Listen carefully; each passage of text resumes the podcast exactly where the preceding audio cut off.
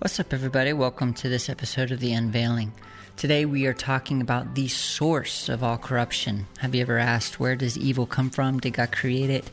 We're going to talk about that today.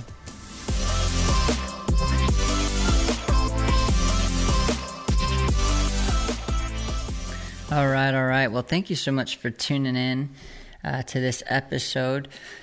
Um, this is going to be an incredible topic that we're going to talk about today. Um, I think it's one that uh, a lot of people ask the question to uh, where does evil come from? Did God create evil?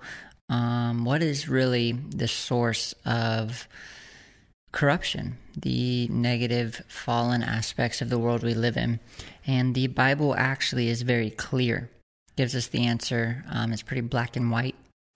And what I think is so cool about it is that when we see this, we can actually um, look for this root in our own life. We can actually um, scan day to day the motive of our heart and look for this one thing. And if we're honest with ourselves, um, we can ask Is there this element present in my motives at this moment? Am, is it affecting my attitude? Yada, yada. And um, I think if we are um, honest with ourselves, we will be able to identify quickly areas in our life where we can avoid contributing corruption into the world we live in. So let's just dive in. We're going to look at two particular scriptures today that deal with the matter. Um, one is going to be Second Peter chapter 1. We're going to look at that. Second Peter chapter 1, verse 4. And the second scripture we'll look at um, today is going to be James chapter 4, verse 2. And so go ahead and write that down or, or just put a, uh, put a bookmark there, and we'll come back to that in a little bit. But we're going to start off with Second Peter chapter 1, verse 4. So I'm just going to dive in. Let's read it. For by these he has granted to us his precious and magnificent promises, so that by them you may become partakers of the divine nature, having escaped. All right, here we are. Underline and highlight this. Having escaped the corruption that is in the world by lust. Okay, I want to stop there. Now, what Peter is saying here is very important. He's saying to believers that um, if we look a couple verses earlier, that Christ, Christ's righteousness, grace, and peace, and uh, the knowledge of God and of Jesus um, and many other things, uh, magnificent promises that Peter mentions, and different things like that. Uh, we're partakers of the divine nature because of our faith in Jesus. And um, this divine nature does not include the corruption that is in the world. Okay, that's very, very important. What is salvation? Well, I'm not going to dive deep into this right now, but you and I are not, in a sense, we're not saved yet. Those of us who believe in, in Christ. Um, in the New Testament, there's three Greek words for saved, and um, or I should say, not three Greek words, but three tenses for this word. Um, there's the the past, the present, and the future tense. Um, the uh, I have been saved, I am being saved, and I will be saved. And um, we are partakers of this divine nature, divine nature that Peter's talking about here, and um, in a sense, we we have partaken that in faith, but we have not fully put that on. But um, we still have escaped the corruption of the world. Right now, presently, as a believer, we have access and ability to escape the correct the corruption of the world by putting on, choosing to put on this divine nature of holiness and righteousness that Peter talks about. And this divine nature is um, void of the corruption in the world. So even though you and I are still in the world, we ought to be void of the corruption in the world. Well, how in the world is that going to happen? Well, we avoid one key characteristic. Peter tells us what it is lust. He says, The corruption that is in the world, circle this word if your translation says it. I'm in the NASB. It says this by lust. In other words, the corruption that is in this world exists because of lust. Lust is the source of all corruption. And um, it's not too shocking. We can look back at the first pages of the Bible and see the um, narrative um, in the garden. And when uh, Adam and Eve fell, uh, it was due to lust. And when we think of this word lust, I don't want you to think of the um, the sensual uh, definition of it. I want you to just think of the word selfishness, um, the word self. So the the um, the root of atheism is um, is selfishness. It's it. I forget their motto. You could do your own research, but it has basically some something along the lines of gratify thyself or whatever. Um, that is kind of the the premise of of uh, atheism, uh, devil worship, the Church of Satan specifically, um, and so when we see in the garden, Satan's tactic has been to bring evil and corruption into the world whenever we're we've got ourself in mind and at the forefront. Um, we're on the way to giving birth to corruption and and um, placing that into the world we live in. Selfishness lust um, gratifying our own self. And here's what james says about that. And james 4 verse 2 says this you lust and do not have. Okay.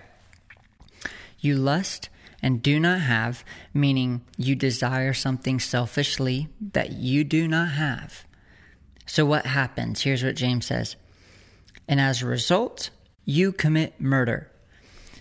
So here we have a picture from James of what selfishness leads to. The corruption in this particular text is murder.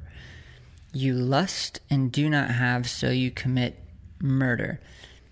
We can see here an example of lust breeding corruption. And so we're told explicitly in Scripture you want to know where evil comes from?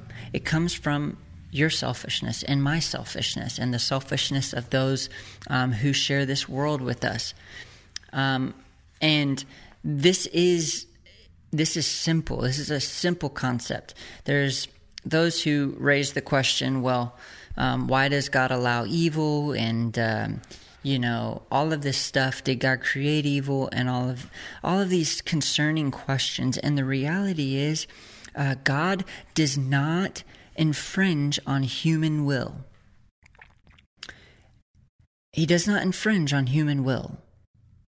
He will not force anything upon human will. I need you to understand that because that's the foundation we're building on here. And if God does not infringe on human will, and you and I willfully choose lust and selfishness, we know the byproduct of that is corruption and evil. So every bit of evil and corruption that exists in our world today is your fault and my fault and the fault of every other human that exists on the planet because evil and corruption in the world today is a direct result of our own lust and selfishness. So, when we go through the day, count, try. How many times do you go through the day and have yourself in mind? Even the little things, um, even the things that aren't necessarily big. Maybe um, you know you're just gratifying your own self and your own flesh maybe uh, i want a soda so i'm going to go spend um, some money on a soda when you and your wife are actually trying to budget well, that's just a dollar 89 soda Well, you've got yourself in mind. And it's not um, inexplicitly a sin to go get a soda. But the point is, we are so selfish all throughout the day. It's like second nature to be selfish, and um, and it's to the point that we don't even recognize it as wrong, and um, we can see it so blatantly in our culture, especially around Christmas time, you know, and Thanksgiving. Uh, when people are just the most selfish when it comes to material things or they're in a hurry and all of these different things, our world humans, humanity is an incredibly selfish race and species. It's unbelievable. But what's a good practice to do and unbelievably convicting is to go through the day and count how many times you are thinking about yourself.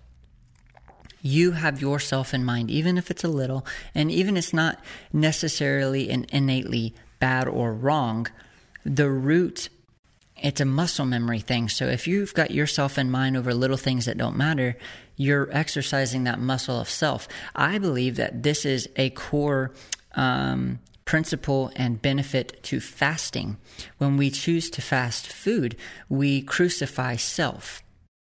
Uh, the monks, um, many of them would take a vow of silence not because speaking is corruption or evil or wrong, but because they are um, choosing to crucify self.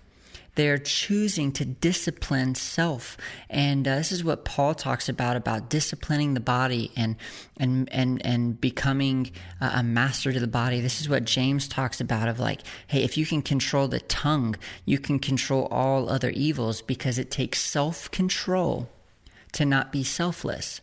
And it takes selflessness to um, breed into society and the world around us the opposite of corruption.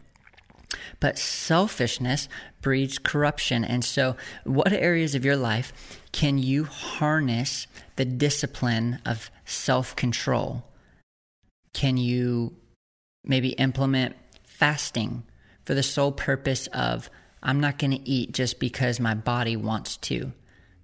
I'm not going to gratify my flesh. I'm going to I'm going to take self-control and I'm going to fast or can you put the phone down or maybe you choose to do what the monks do and take 24 hours where you're not going to talk because you're um, you're harnessing self-control. You're taking control. And really what you'll find out is that um, there's something inside of you and there's something internally that we have to conquer on the inside of us it has nothing to do, like, for instance, if you chose, I'm not going to talk or I'm not going to eat, your body has no desire to talk. Like, if you go 24 hours without talking, you're not going to be in any pain, right? There's no suffering that's going to come along with it. So, what you have to conquer is not physical in nature, it's not physical elements um, it's actually something internal. There's something inside of you that wants to talk. There's something inside of you that wants to eat. There's something inside of you that wants to gratify yourself. That is the very thing. That's what we call something spiritual. It's not in the physical realm. It's something inside of us we can't see. It's not of the physical material realm. We have to conquer it. Our discipline and self control have to rise above that. Um, there's a text in the New Testament that um, one of the authors explicitly talks about self control um, is a key milestone in leading to godliness. And it's no wonder because self control um, is what eliminates selfishness, which eliminates corruption from our life. And so that's a powerful, powerful, powerful indicator. I want to encourage you to go um, throughout the next several days and maybe make it a lifestyle thing where you just train yourself to recognize, wow, I just gratified my flesh in that, even if it was just drinking a soda, you know, or even if it was just eating a meal or spending money, or um, or maybe you do you know kind of mess up and you ex- you do something selfish that is blatantly sin you know um, whatever that may be maybe you um, offend someone else or hurt someone else for the sake of your own uh, uh, gratification or satisfaction um, I don't know. There's many, many ways you could do that, but um, or maybe it's just something smaller, you know, that you um, that you gratified your own flesh with. Um, so Hope that all made sense today. that is the uh, root that is the source of corruption and the source of evil in all the world. If you look at the world around you and you look at all the evil that exists, keep tracing it back to keep asking why, why, why, why, and I promise you, you will land at the lust and the selfishness of someone. That's where you'll come to. And the conclusion will be self gratification, lust, selfishness. So uh, I hope that's been good. Until next time, God bless you.